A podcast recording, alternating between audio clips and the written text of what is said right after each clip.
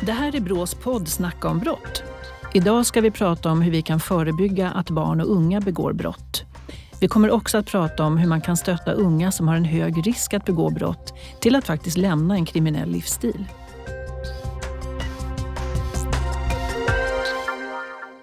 En viktig nyckel i det förebyggande och stöttande arbetet är samverkan mellan till exempel skola, socialtjänst, polis, kommun med flera. Därför har vi idag bjudit in några samverkansparter som kan berätta om sina erfarenheter i arbetet mot ungdomsbrottslighet. Jag säger först hej och välkommen till Emma Ravald, verksamhetsutvecklare för barn och unga vid Polismyndigheten. Hej hej!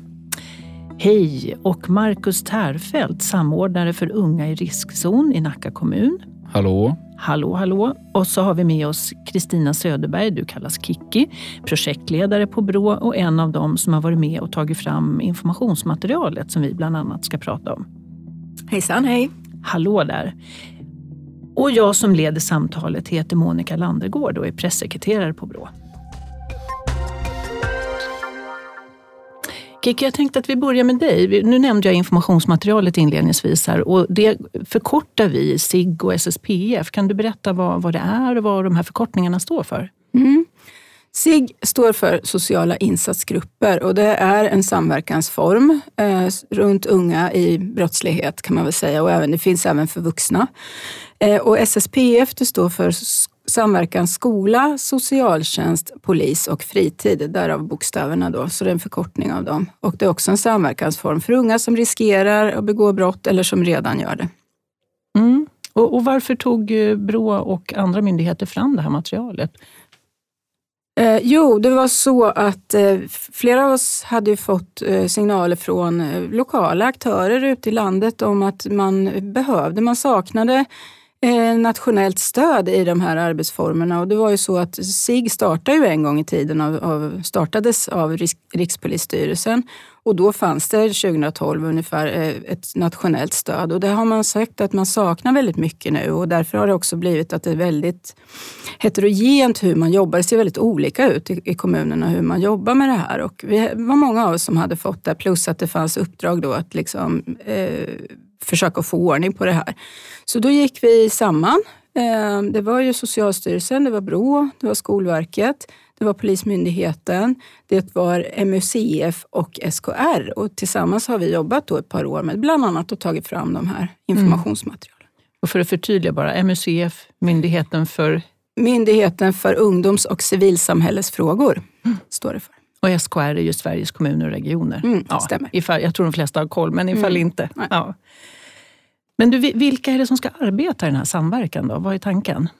Ja, tanken är ju att det ska vara de aktörer som är aktuella som finns eh, där de här unga personerna eh, behöver stöd ifrån helt enkelt. Och det kan ju vara beroende på ålder, så är det ju, men skolan är ju en självklar eh, samverkansform, eller part, förlåt. Och eh, socialtjänsten likaså. Polisen finns med i många fall. Och fritiden är ju jätteviktig, för det handlar om att få helhetsbilden och helhetsgrepp kring de här unga för att de ska kunna få hjälp på alla områden som de behöver. Mm. Eh, och då kommer vi ner till det lite mer kanske konkreta. Jag tänkte fråga dig Marcus, du jobbar ju i Nacka kommun. Eh, hur, hur, ser det ut i, i, din kommun? Hur arbetar ni? Eh, vi jobbar ju både med SSPF och med SIG, eh, så att samordnare för unga i riskzon är, vår titel. Då. Eh, och vi, vi jobbar med SSPF, det är en tonvikt på SSPF. Eh, mm. Vi har väl närmare 70 SSPF-ungdomar som jobbar med i dagsläget. Och eh, jag tror att det är tre stycken SIG-ungdomar. Eh, så ja, tonvikten ligger väl absolut på SSPF. De flesta SSPF-ungdomar inkommer genom skola som, som är de som är egentligen bäst på att identifiera, så som vi har sett. Mm. Vi får även in många från via mottag och också från andra aktörer. Ibland är det vårdnadshavare själva som hör av mm. sig. Mottag, vad är det? Eh, socialtjänstens mottag. Aha, där okay, orosammännen okay. mm. först kommer in. Då. Eh, men Marcus, kan du konkret eh, berätta, ta något liksom generellt case. Hur, hur kan det se ut när ni får till er en sån här ungdom? Jag skulle säga ett, ett, det vanligaste scenariot kanske då, är väl att eh, skola identifierar en ungdom som de känner oro för. Mm. Oron är lite diffus. Eh, allt som oftast handlar det om en, en magkänsla kring kanske umgänge. Så här, ja, vilka mm. rör eh, den här ungdomen med sig med på fritiden? Mm. Eh, därifrån kontaktar de oss, bollar. Eh, I den bästa av världar, då är vi med och träffar vårdnadshavare tillsammans med ungdom. Eh, mm. Berättar hur vi jobbar och från det mötet eh, bokar vi in med ungdomen ett första individuellt möte. Så förlåt, det här är alltså ungdomar, de har inte hamnat i kriminalitet utan de är liksom det, det eh, ska man säga, unga där ni har identifierat att här ligger de i riskzon att hamna i kriminalitet. Är det så det fungerar? Verkligen mm. så. Mm. Den här typen av eh, ungdomar är väl egentligen, det brukar inte rendera i orosanmälan, just eftersom att det är mm. mer en, alltså en magkänsla från skolan. Mm. Man ser liksom, vilka är den här ungdomen umgås med och så undrar man lite så här, men vad är det som sker på fritiden? Mm. Och, och, hur, hur blir liksom det här första mötet och vi säger att föräldrarna är med? Hur, hur, hur reagerar föräldrarna? Säger de ja, det här visste vi? Eller oj då, det här hade vi ingen aning om. Eller hur, hur brukar det gå till? Har ni bra samarbete där eh. generellt? Ja, men det tänker jag att vi har. Men däremot så, där ser det väldigt olika ut. Ibland mm. är ju föräldrar väldigt hjälpsökande. De skriver gärna under. Eh, ungdomen kan väl vara lite otaggad stundvis. Mm. Eh, men jag, jag, måste säga så att allt som oftast, vi har en ganska god renommé.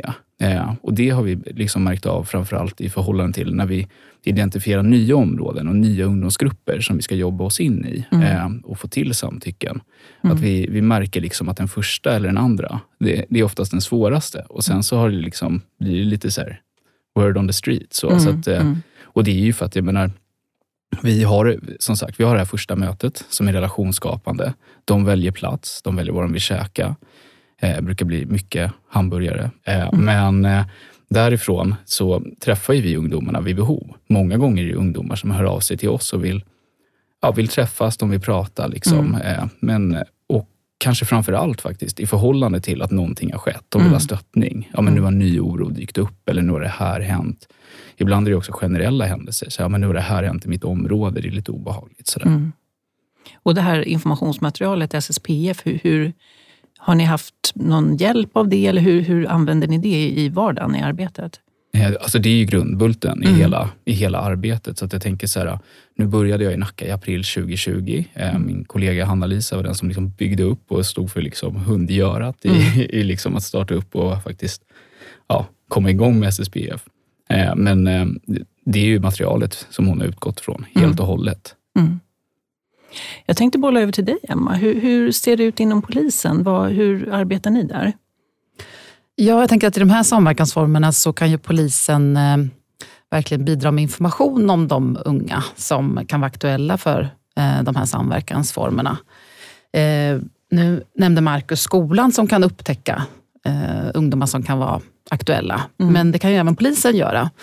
Polisen träffar ju på ungdomar när de är ute och rör sig i olika områden och eh, kanske är de enda vuxna som träffar dem på en viss del av fritiden i alla fall. Mm. Ehm, så att eh, det är ju en viktig del där polisen kan medverka, att upptäcka vilka ungdomar som kan lyftas in i de här samverkansformerna. Mm, mm. Är det något eh, särskilt som du vill framhålla som du tycker fungerar bra eller någonting där du ser att det här kan, kan det fungera bättre? Alltså jag tänker att eh, vi från polisen vill ju att det ska bli action och det vill ju mm. alla samverkansparter. Um, så att därför så eh, tänker vi att det är viktigt att kanske framförallt SSPF, det ser ju väldigt olika ut runt om i landet. Mm. Men ibland så fastnar man i att det blir liksom, eh, eh, möten där man bara delar information och bara pratar. Mm.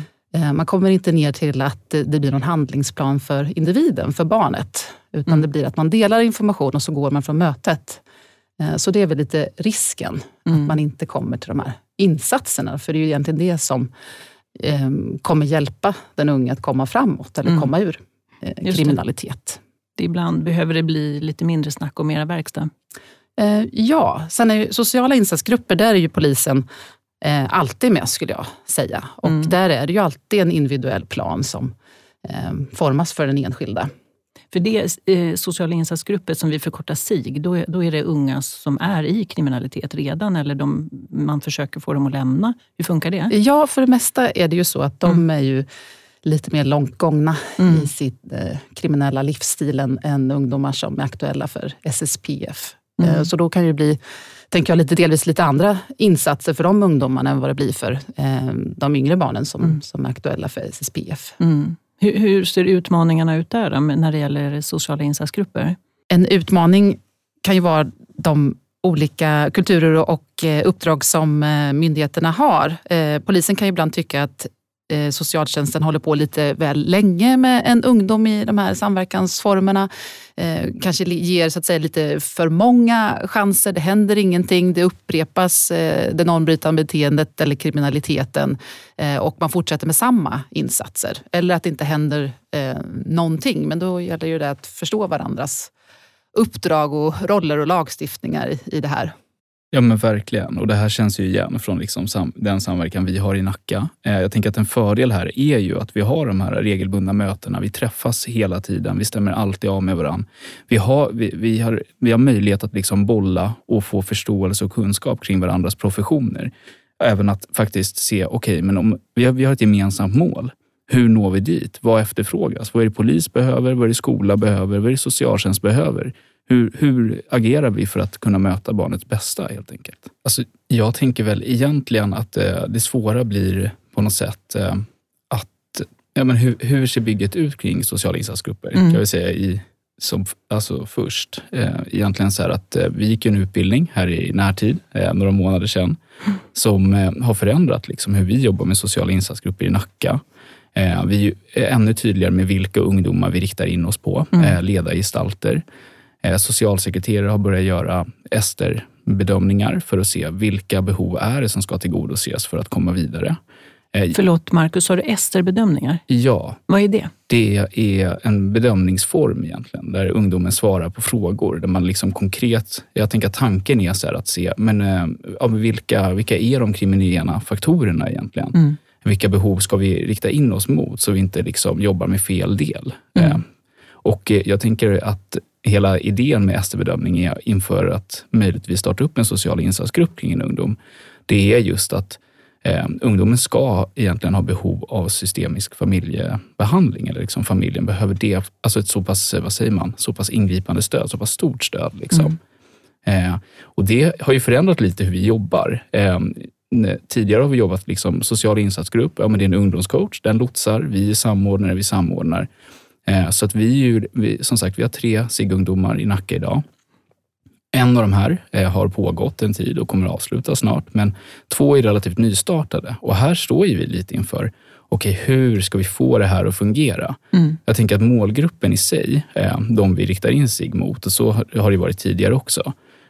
Jag brukar säga så att ungdomar som vill ha sig, det är inte de vi ska ha. Liksom, utan det, det, är liksom en motivationsprocess. Mm. Eh, och där är det faktiskt tacksamt att jobba med, ja, med, med, en lots, tänker mm. jag. Det är en ganska snygg ingång. Man träffas, man har tid på sig, man bygger upp relation. Liksom. Medan eh, att, ja, men att delta i, liksom, ja, men i, i behandling, mm. eh, det kräver att man kommer en bit en vidare väg egentligen i motivationsprocessen. Mm. Eh, samtidigt så ja, vi riktar in oss på till breda gestalter. Jag tänker att ja, många gånger kanske man har en problematik som faktiskt kan verka motiverande. Att man mm. vill delta för att man är orolig för andra mm. konsekvenser kanske, eller vad det kan vara. Mm.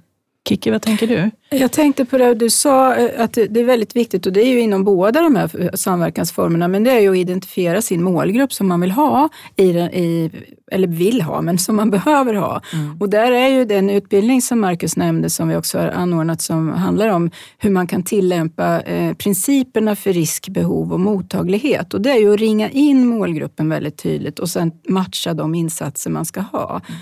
Eh, eller som behövs då för att, för att förändring ska ske. Alltså, och, och, det är ju så himla viktigt i det här arbetet att det blir rätt för rätt och att man inte bara försöker att få in individer i någon, någon mall som vi har. Vi har de här insatserna och då måste alla ha det. Utan här behöver man ju verkligen se till att man har det som behövs, som det här arbetet kräver. Så att, och det är ju en, ett, ett, en utmaning så att säga i det här svåra arbetet, för det är ett svårt arbete, precis som du var inne på Marcus.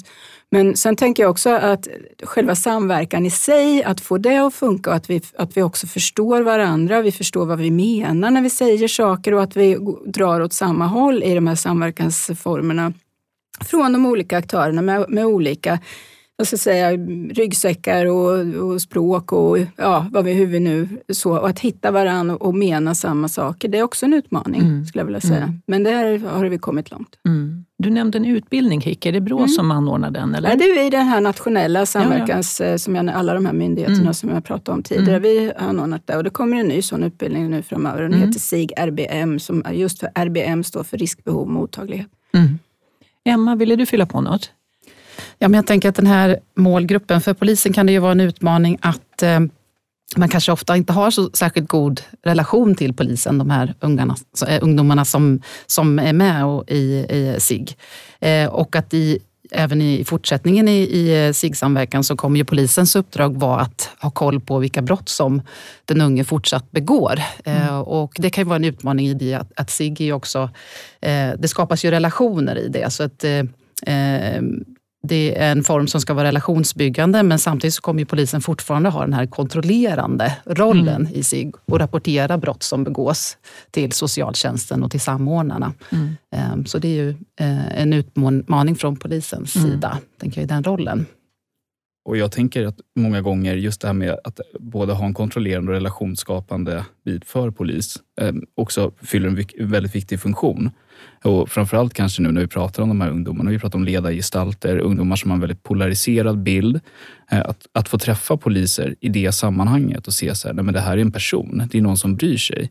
Jag tänker att det kan eh, bidra till alltså positiva effekter på sikt också genom att, man får, att det blir lite så här krackelerad eh, syn på mm. liksom så här, men, ja, vad, är min, vad ligger min moral egentligen? Nej, men det här är också en mm. människa. Man får mm. liksom, det öppnar upp för det på något sätt. Mm. Och där tror jag de här lotsarna som ni har kan ju vara en väg in för att skapa den relationen även med polisen. Mm. Att eh, man liksom öppnar upp, som du säger, för eh, att få en annan bild, en, en relation till en, en polis. Mm. Och till andra myndigheter också. Mm. Jag.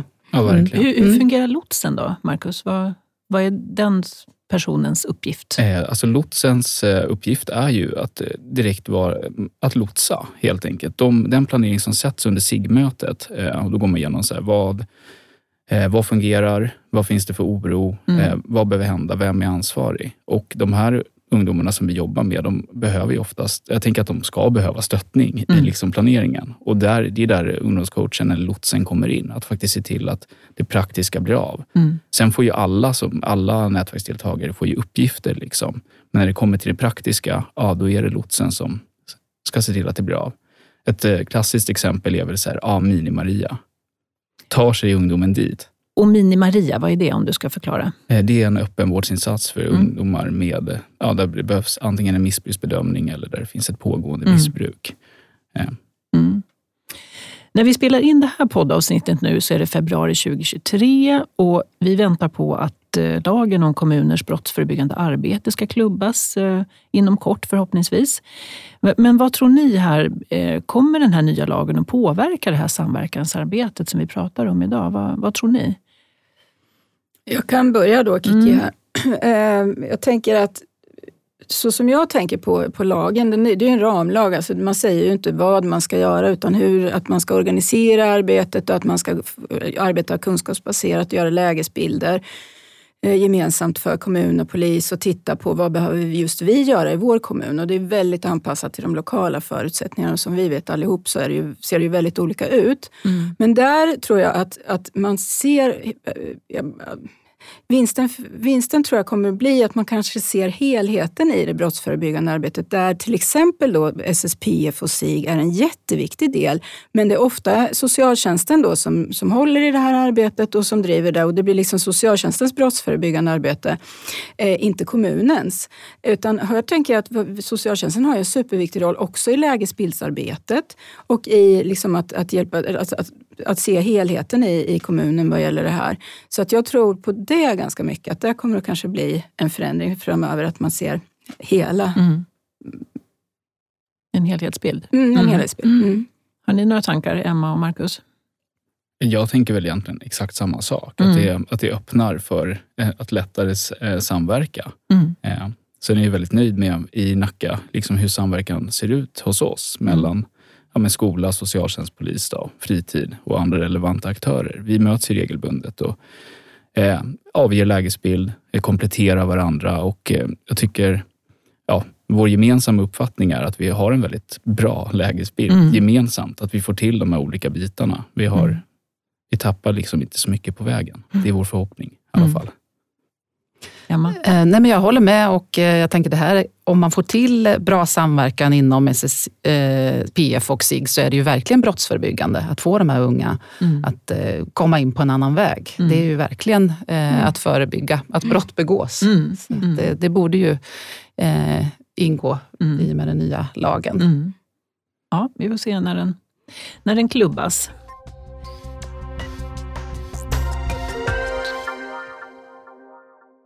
Men vad, vad säger ni, fungerar de här samverkansformerna? Vad, vad tänker du, Marcus?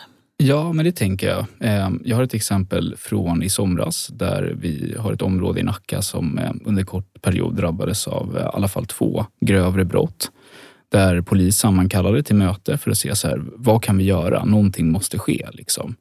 Eh, Och I det här mötet samlade vi ja, relevanta eh, beslutsfattare för att kunna se ja, men hur ska upplägget se ut? Vad behöver göras? Vad kan vi göra och vad vågar vi göra? Mm.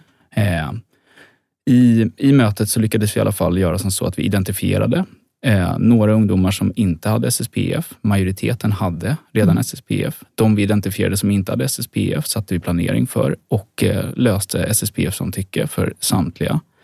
Eh, vi samverkade med polis, krokade arm, såg vem kan göra vad här. Liksom. Mm. Hur, hur lyfter vi oron så att eh, föräldrar också faktiskt ser vad det är som sker. Mm. Polis gjorde orosamtal.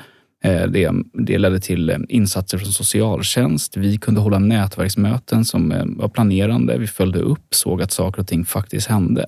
Mm.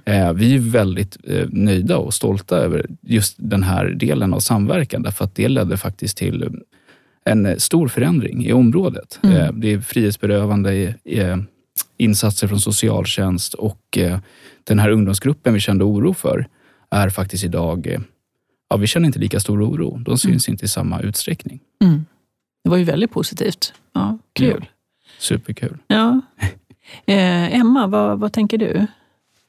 Nej, men jag tänker att de här samverkansformerna är ju väl etablerade och eh, används eh, ju. Så att, eh, det, det gör ju nytta att det finns de här formerna för att samverka. Inte minst eh, kanske när det gäller att byta information kring eh, ungdomar. För det, det löser man ju inom SIG och SSPF genom de här samtyckena då, som man tar in från föräldrarna och från barnen själva. Ehm, Och det eh, kan ju polisen ofta önska att man skulle få mer information från socialtjänsten och i den här formen så, så finns ju den möjligheten. Oftast då har man ju liksom löst det.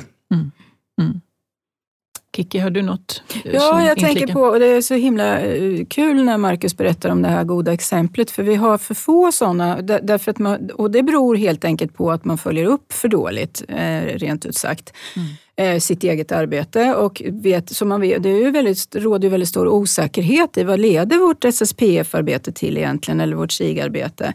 Likaså, för det finns ett antal utvärderingar som har gjorts, men det, då handlar det ganska mycket om hur, hur implementeringen har gått till och ganska lite fokus på effekter eller vad ska jag säga, resultat. Därför att det är också svårt att visa på. Mm. Vet vi att det här kommer just utav samverkan eller kommer det av något annat? Har det hänt något annat i den här personens liv? Det är jättesvårt, men det går tror jag. Men, men därför är den här systematiska uppföljningen så himla viktig att man gör också det och utvärderar när man kan. Mm. Så det vill jag slå ett slag för. Mm. Mm. Ja, men det är jätteviktigt att veta så man, att man eh, ligger rätt och att man landar rätt.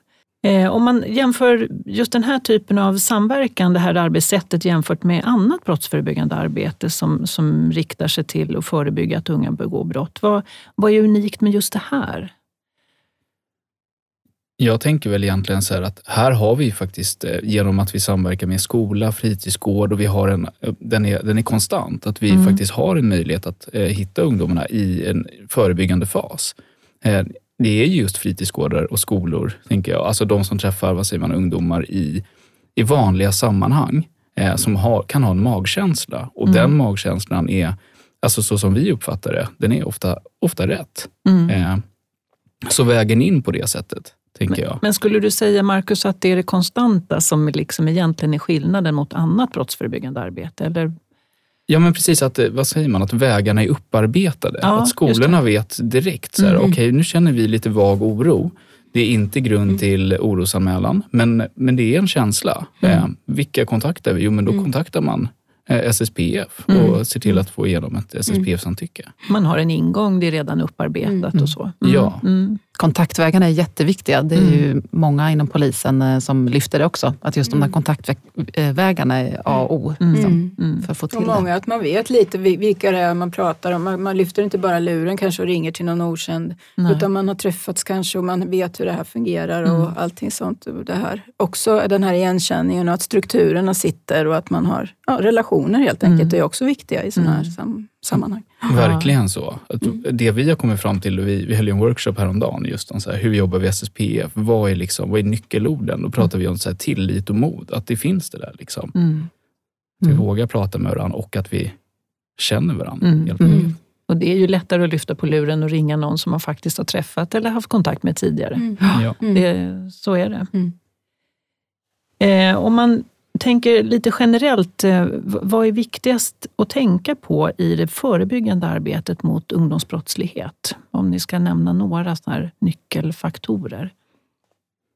Nej, men jag tänker att eh, samverkan med det som Marcus nämnde, skolan och också med föräldrarna är ju superviktigt. För det är ju där det är ju de som möter barnen liksom, den mesta av tiden. Polisen och socialtjänsten är ju inte där i ungdomarnas liv på det sättet Nej. som skola och föräldrar är. Så att, liksom, att både socialtjänsten och, och polisen har en bra samverkan direkt med skolan och, och direkt med föräldrar Mm. för att liksom, eh, fånga upp signaler och, Mm. och eh, ja, ta fatt i den där magkänslan för att kunna jobba vidare. Liksom. Det tror jag. Just Och då, då gäller det att skolan har också, att det finns resurser i skolan och liksom då personal och så, så att man verkligen kan fånga upp de här barnen i god tid. Se dem men också fånga upp dem. Så att det är ju en sån här grundläggande på något sätt, eh, Mm. förutsättning för att det också ska fungera. Mm. Och sen så tänker jag att man, eh, eller vi från polisen försöker tänka att utveckla en systematik kring utifrån den nivån av risk som barn är i att börja begå brott. Så att ha liksom olika insatser att möta upp socialtjänsten med i samverkan på de olika eh, nivåerna. Eh, Mm. så, och bli lite bättre och vassare på det och ha Mm. liksom ett, ett system där vi kan samverka kring de här tidiga insatserna som kanske är de här barnen som är eh, aktuella för SSPF men även ha faktiskt en avhopparverksamhet för, Mm. för barn. Som, eh, för det har vi ju barn och unga som behöver hjälp och liksom, som har kommit så långt i, i eh, kriminalitet som man behöver hjälp att Absolut. hoppa av. Mm. Eh, och då har vi andra verktyg för att liksom, eh, ge stöd till de här. Mm. Men det är fortfarande mycket kvar att göra. Alltså vi är ju inte framme på långa vägar utan här, det här kräver ständig utveckling, ständig uppdatering utifrån de, den situation vi har och de barn och unga vi har Mm. med behov av olika slag. Så att Mm. det, det är ett pågående arbete, kommer aldrig ta slut. Förhoppningsvis så kommer det där, men Det kommer troligtvis bli inte på ett bättre. tag i alla fall. Men det kommer fortsätta att utvecklas eh, och behöver göra det. Mm. Mm. Mm. Marcus, utifrån en ung persons perspektiv, vad, vad tror du är viktigast att tänka på när det gäller att stötta unga som ligger i riskzon för kriminalitet? Eh, Jag tänker att det gäller att, att träffa upp den, ungdom, eh, den unga och eh, ja, bygga en relation. Att det är där, där det startar. Att det finns en tillit sinsemellan. Eh, Och eh, därifrån såklart kunna gränssätta, men framför allt att visa på möjligheter. Att öppna upp för liksom, den här vägen finns, det här kan man göra. Vi pratar ju såklart skola, fritidsaktiviteter, men jag tänker också att vi måste diskutera så här att pluggar man, men du har möjlighet att få Mm. ett bra jobb.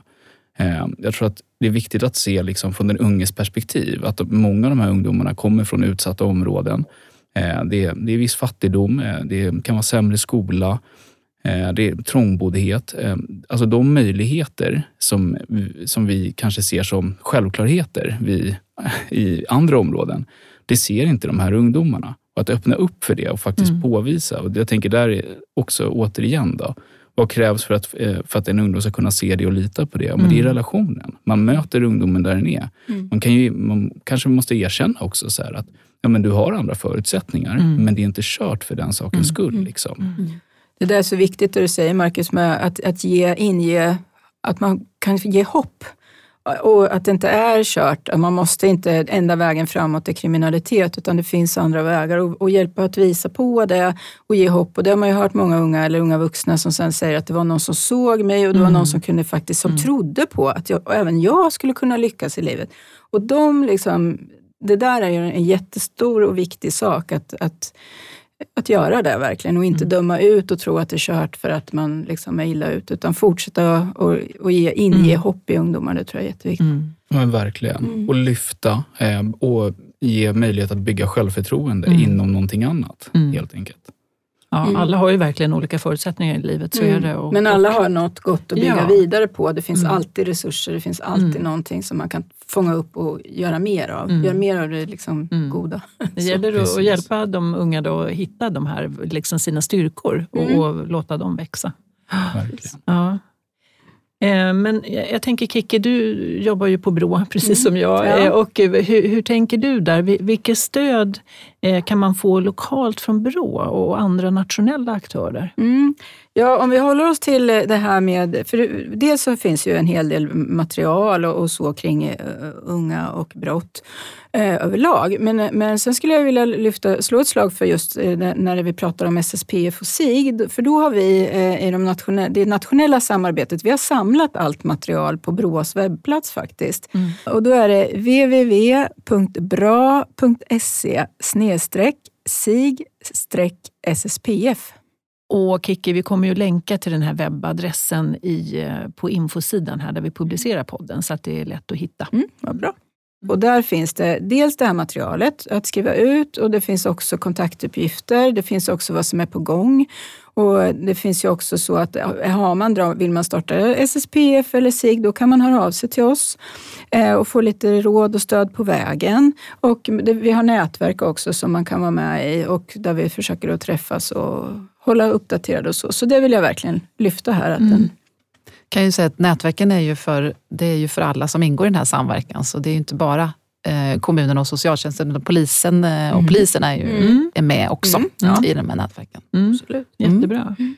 Eh, I anslutning till det Kiki, som du nämnde med Brås webbplats, så har Brå nyligen publicerat en kortversion av en rapport. Och den här kortversionen handlar om faktorer som har betydelse för att lämna ett kriminellt liv. Så den är också mm. ett bra tillskott till det. Absolut. Mm.